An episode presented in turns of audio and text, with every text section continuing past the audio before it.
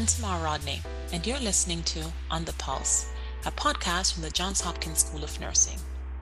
On this podcast, we take a deep dive into the experiences of frontline providers and researchers. We explore their insights and invaluable stories of how healthcare works in today's world. In celebration of American Heart Month, our guest today is Dr. Diana Baptiste. Diana is an expert in cardiovascular health across the care continuum for underserved populations. She's a principal faculty for the Johns Hopkins School of Nursing Center for Cardiovascular and Chronic Care and a fellow and board member of the Preventative Cardiovascular Nurses Association. Diana, it's great to speak with you today. Thank you so much, Dr. Rodney. It is an honor to be here with you today and to discuss all things cardiovascular health. Wonderful, and an important one at that. So, can you start by telling us how and why did you get into nursing? I think you've been a nurse for more than 20 years, and specifically, why cardiovascular health? Oh, thank you, Dr. Rodney, for asking that question. So, I've been a registered nurse for 23 years now. And this all started when I was very young. I'm the youngest of five children, and my mother, my older sister, and my older brother are all nurses. So growing up, we would sit at the dinner table and I would listen to their stories about, you know, what they did at work and what their experiences were like. And they would tell stories about patients. Some stories were really good about the things that they did to help patients get better. And then some of the stories were sad as well. What I learned from them through these stories, I found everything that they did was truly fascinating. And so at a very young age, around 13, I knew that nursing would be for me, that I wanted to be just like them. And I wanted to just play a part and play a role in helping people heal. One thing I always recognized, whether their stories were very sad or really positive, I always recognized that there was a reward in becoming a nurse. And through their experiences, it really helped me build my passion for nursing. As far as cardiovascular health, my interest in cardiovascular health began while I was in nursing school. So, in one of our medical surgical courses, we learned about heart failure. There was something that was really interesting about heart failure. And I really took a liking to that phenomenon of how the heart works. And just like the brain, it manages every organ in our bodies. And so I found myself really interested in working with patients with heart disease because I felt like there was something that I was really interested in, something I knew very well. I wanted to be good at it. And I knew that if I specialized in any type of patient care, it would be in something that I was really interested in making my life's work. Thank you so much for sharing that. That's certainly inspiring. Hearing of a family of nurses, that's unusual but welcoming. And hearing that you're doing something that you love, which makes it so much more rewarding. And so, if I could just continue on your work with cardiovascular disease, one of the areas you work in is identifying the risk among specifically Black populations. Can you explain more about this work and why do you focus on this population? I developed my work in focusing on Black populations a little bit later in my career. When I was working on a cardiovascular unit about 13 years ago, in my experience, I learned that Black populations were more likely to develop heart disease at younger ages in comparison to their non Black counterparts. And then I also recognized that Black people were more likely to experience premature death as a result of cardiovascular disease. And so this was something that I had speculated while I was working as a nurse on a cardiovascular unit. However, when I began the DNP program at the Johns Hopkins University about 12 years ago, I started to really read evidence based literature on cardiovascular disease and really focusing on why it was different for Black populations versus non Black populations.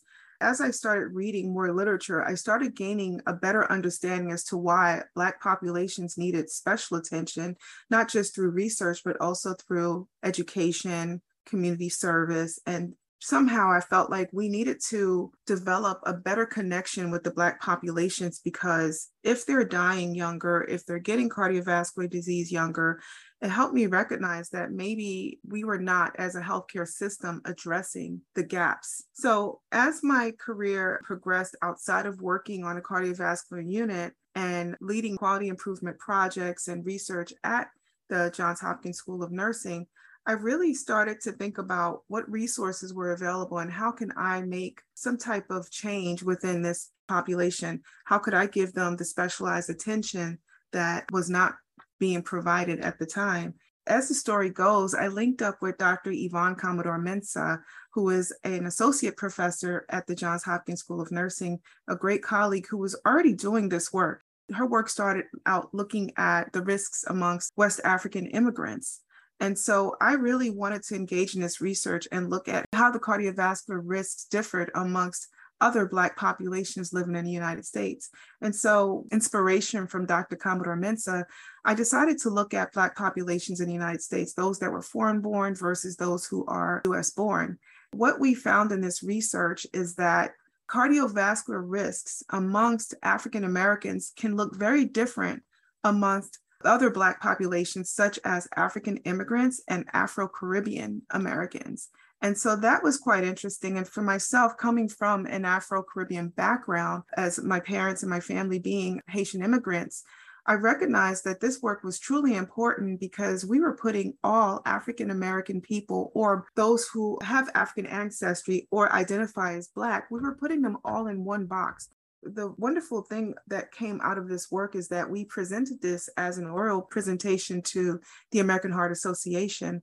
And this work was very much well accepted. It was published in the Journal of American Heart Association. And so we are continually working with the Epi Lifestyle Council at AHA to continue developing very culturally tailored interventions and also culturally tailored risk assessments for Black populations with cardiovascular disease. So this work is really quite very involved. I do enjoy doing it, but it's not an easy journey. And we are really excited through the Cardiovascular Center at the Johns Hopkins School of Nursing to continue this work, also looking at other ethnic minority populations, such as those from Latin America, from Asia, and other ethnic minorities who are living in the United States. Thank you for taking the time to explain. And it's sobering hearing these numbers, but I would love for our listeners who might be interested to hear what specifically are some of these risks that would put Black populations and other ethnic minorities at higher risk for cardiovascular disease? What are some of these risks that we should pay attention to? Oh, that's a great question, Dr. Rodney. So, really, across the board, no matter what group you are studying, the cardiovascular risks are the same. So, the six major cardiovascular risks that we pay attention to as researchers the first one is for people who have high blood pressure. Another risk would be people who have high blood sugar or diabetes. High cholesterol remains a great risk for coronary heart disease. Physical activity plays a big role in our cardiovascular risk. So, those who are less physically active are at higher risk for cardiovascular disease. And then also weight. For people who are overweight, or if their BMI is in the category of obese, they also have an increased risk for cardiovascular disease. And then finally, the last risk is smoking. Smoking cigarettes and e cigarettes continuously serve as a risk for cardiovascular disease. And so recently, another risk that we are paying attention to that has been added sleep hygiene or poor sleep hygiene per se as a cardiovascular risk. Research finds that people who sleep less or don't sleep well will be at higher risk to develop cardiovascular disease at some point in their lives. Thank you so much for sharing that. It feels like it's hot off the press, but not only are you identifying risk factors, but areas where we can intervene. And I just wanted to draw attention to something you said. You're a DNP prepared nurse, and that gives you some special skills where you get to literally translate evidence into practice. Can you tell me how this influences the work that you do, that you get to practice and research at the same time? It is quite exciting to be involved in research and practice at the same time. For me, I think that the greatest reward of my work is when the work that I do is implemented into a clinical practice guideline. And so, what that means is that typically national organizations like the Preventive Cardiovascular Nurses Association or the American Heart Association, what they do is they help us translate the evidence into practice by taking our work using our work to create or to influence changes in different guidelines. And with these clinical practice guidelines, what happens is this is widely disseminated across doctors' offices, hospitals, and other healthcare organizations. And it really informs these guidelines will inform different treatment plans and sometimes even prescriptive plans uh, for patients across the United States. And so this is really a very exciting part of my job is I really do enjoy working locally with hospitals in guiding quality improvement projects and then also on a regional and national level taking my work to inform different patient care guidelines or what we would call clinical practice guidelines. You know, the reason why I chose the DNP degree is because I really wanted to have that very direct line into clinical practice while conducting research. That's wonderful. Um, not many people get to say that they do something that they love and they can do it in multiple settings. Your work also extends to social justice issues, and in many ways, this is tied into the population that you're looking at. So, can you first tell me what are some of the issues that are affecting Black populations, why they suffer these cardiovascular risk more, and how does it influence their health outcomes? Social determinants of health are is something and that's really near and dear to me and something that I always consider in my work. So when we're talking about Black populations and their cardiovascular risk or the incidence of cardiovascular disease amongst Black populations, we find that race alone is not a risk factor for cardiovascular disease. There are many other factors that go into why Black populations develop cardiovascular disease at early ages and why their morbidity is so alarming. And so when you're thinking about social determinants of health, really socioeconomic status has a lot to do with why Black populations are not receiving the care that they truly could benefit from and live longer and live healthier. So when you have a lower socioeconomic status, you are more likely to have less access to good quality health care. Healthcare access has increased with the Affordable Care Act. However, we still have a problem with the access to quality health care. One of the social determinants of health that really stand in the way for many populations, especially those who are Black, are people who not just socioeconomic status as a barrier, but also transportation. There are many ways that healthcare access is the biggest umbrella. However, if they don't have the means financially to access the healthcare, or if they don't have the transportation to access healthcare, that could serve as a huge barrier and it could result into missed appointments. Many people who have socioeconomic issues may not be able to afford their medications um, due to high copays for prescriptions. Another big problem that we have that really is very much evident in the East Baltimore area where Johns Hopkins is located is that we have food deserts. Many of our Black populations are living in urban cities that don't have access to healthy food. Lots of urban cities, like in Baltimore, Chicago, parts of New York City, they may have stores within their neighborhood, but the stores do not carry fresh food. So they are pretty much left to eat packaged foods that have a lot of sodium in it, frozen foods, canned foods, also lots of sodium. And th- this is hidden salt. Having a healthy diet is an important part of managing cardiovascular disease. And for populations that cannot afford or cannot access healthy food, they will have worse cardiovascular outcomes over time. So, this is a huge concern. Other social determinants of health include education. The literature states that the lower the education level, the shorter the lifespan for a person. And so, again, when you're looking at the data, looking at Black populations versus other non Black populations, unfortunately, we are less likely to have college education in certain areas. And sometimes that can serve as another barrier. One more barrier that I'd really like to mention and talk to you about, Dr. Rodney, is digital literacy. And this is a word, a term that's kind of new to the healthcare community. And we just started using it right around the COVID 19 pandemic. As the pandemic emerged in 2020, a lot of healthcare organizations started to offer telehealth services for patients. And so, with that, telehealth was supposed to really improve healthcare and increase healthcare access to all populations, and it did. However, for those who have social determinants of health that have lots of barriers, telehealth could actually serve as a barrier rather than a facilitator to healthcare access.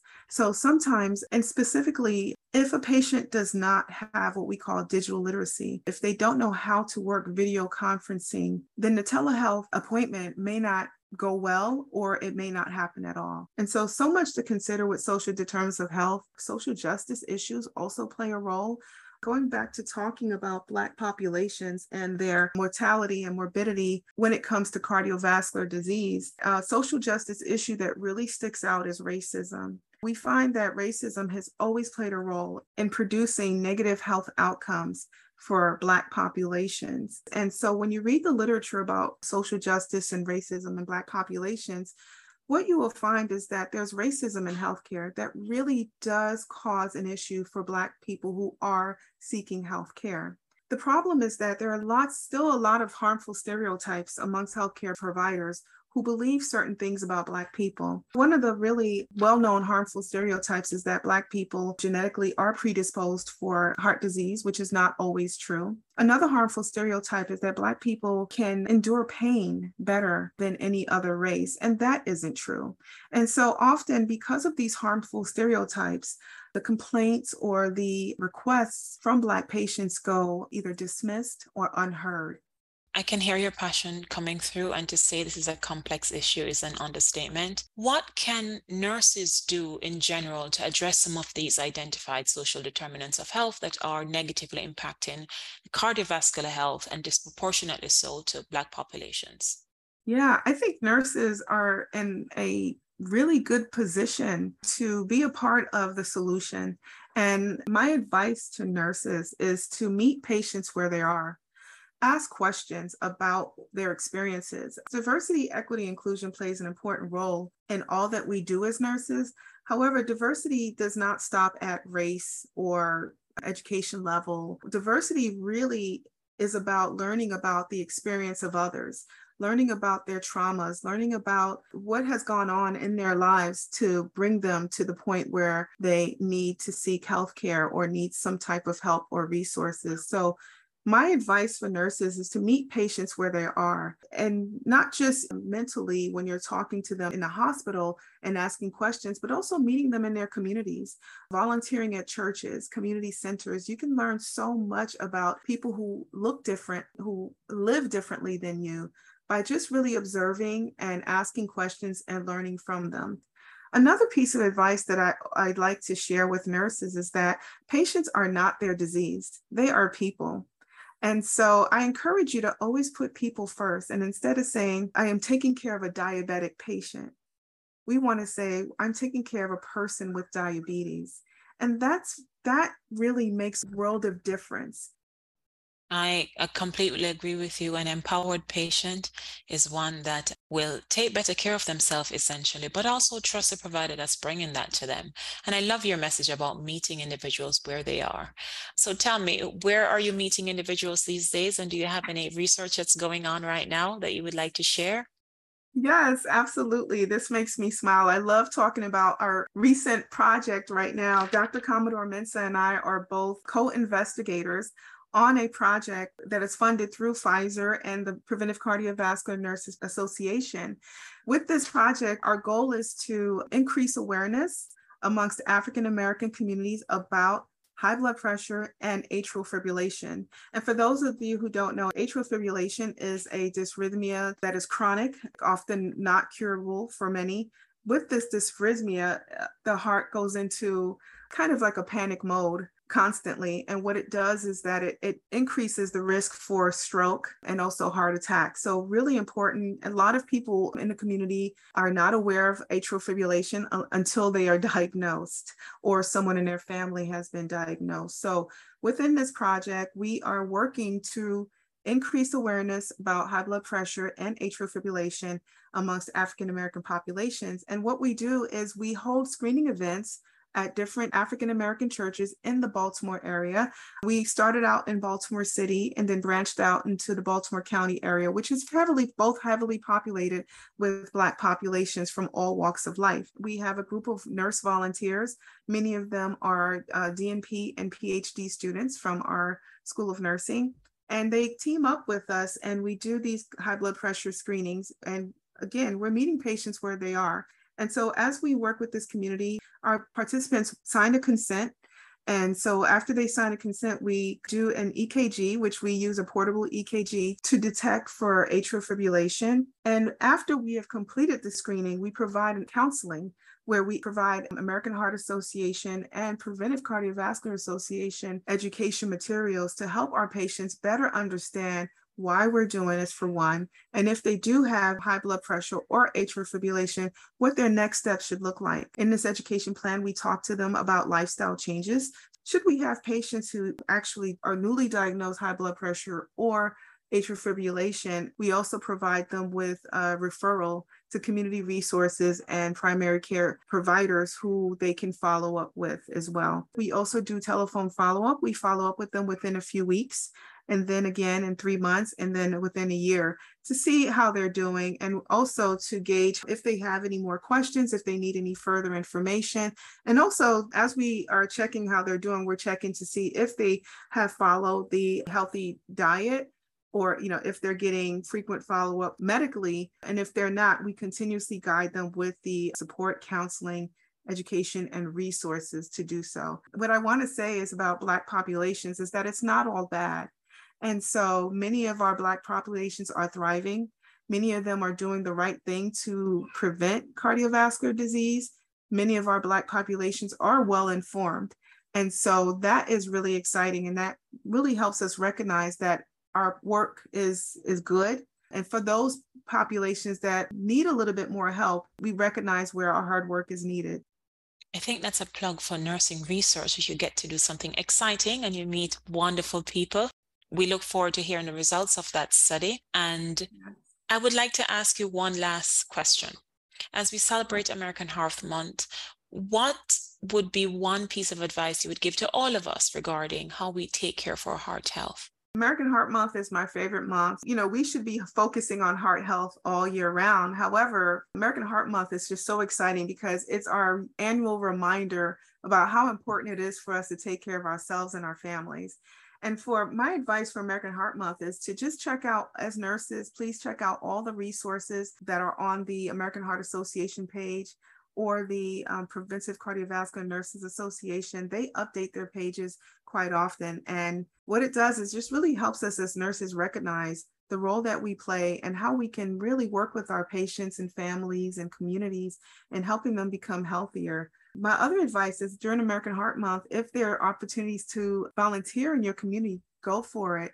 Engage, put on a red shirt, a red dress, dress in red and represent American Heart Month and also represent heart nurses and get out there and be a champion.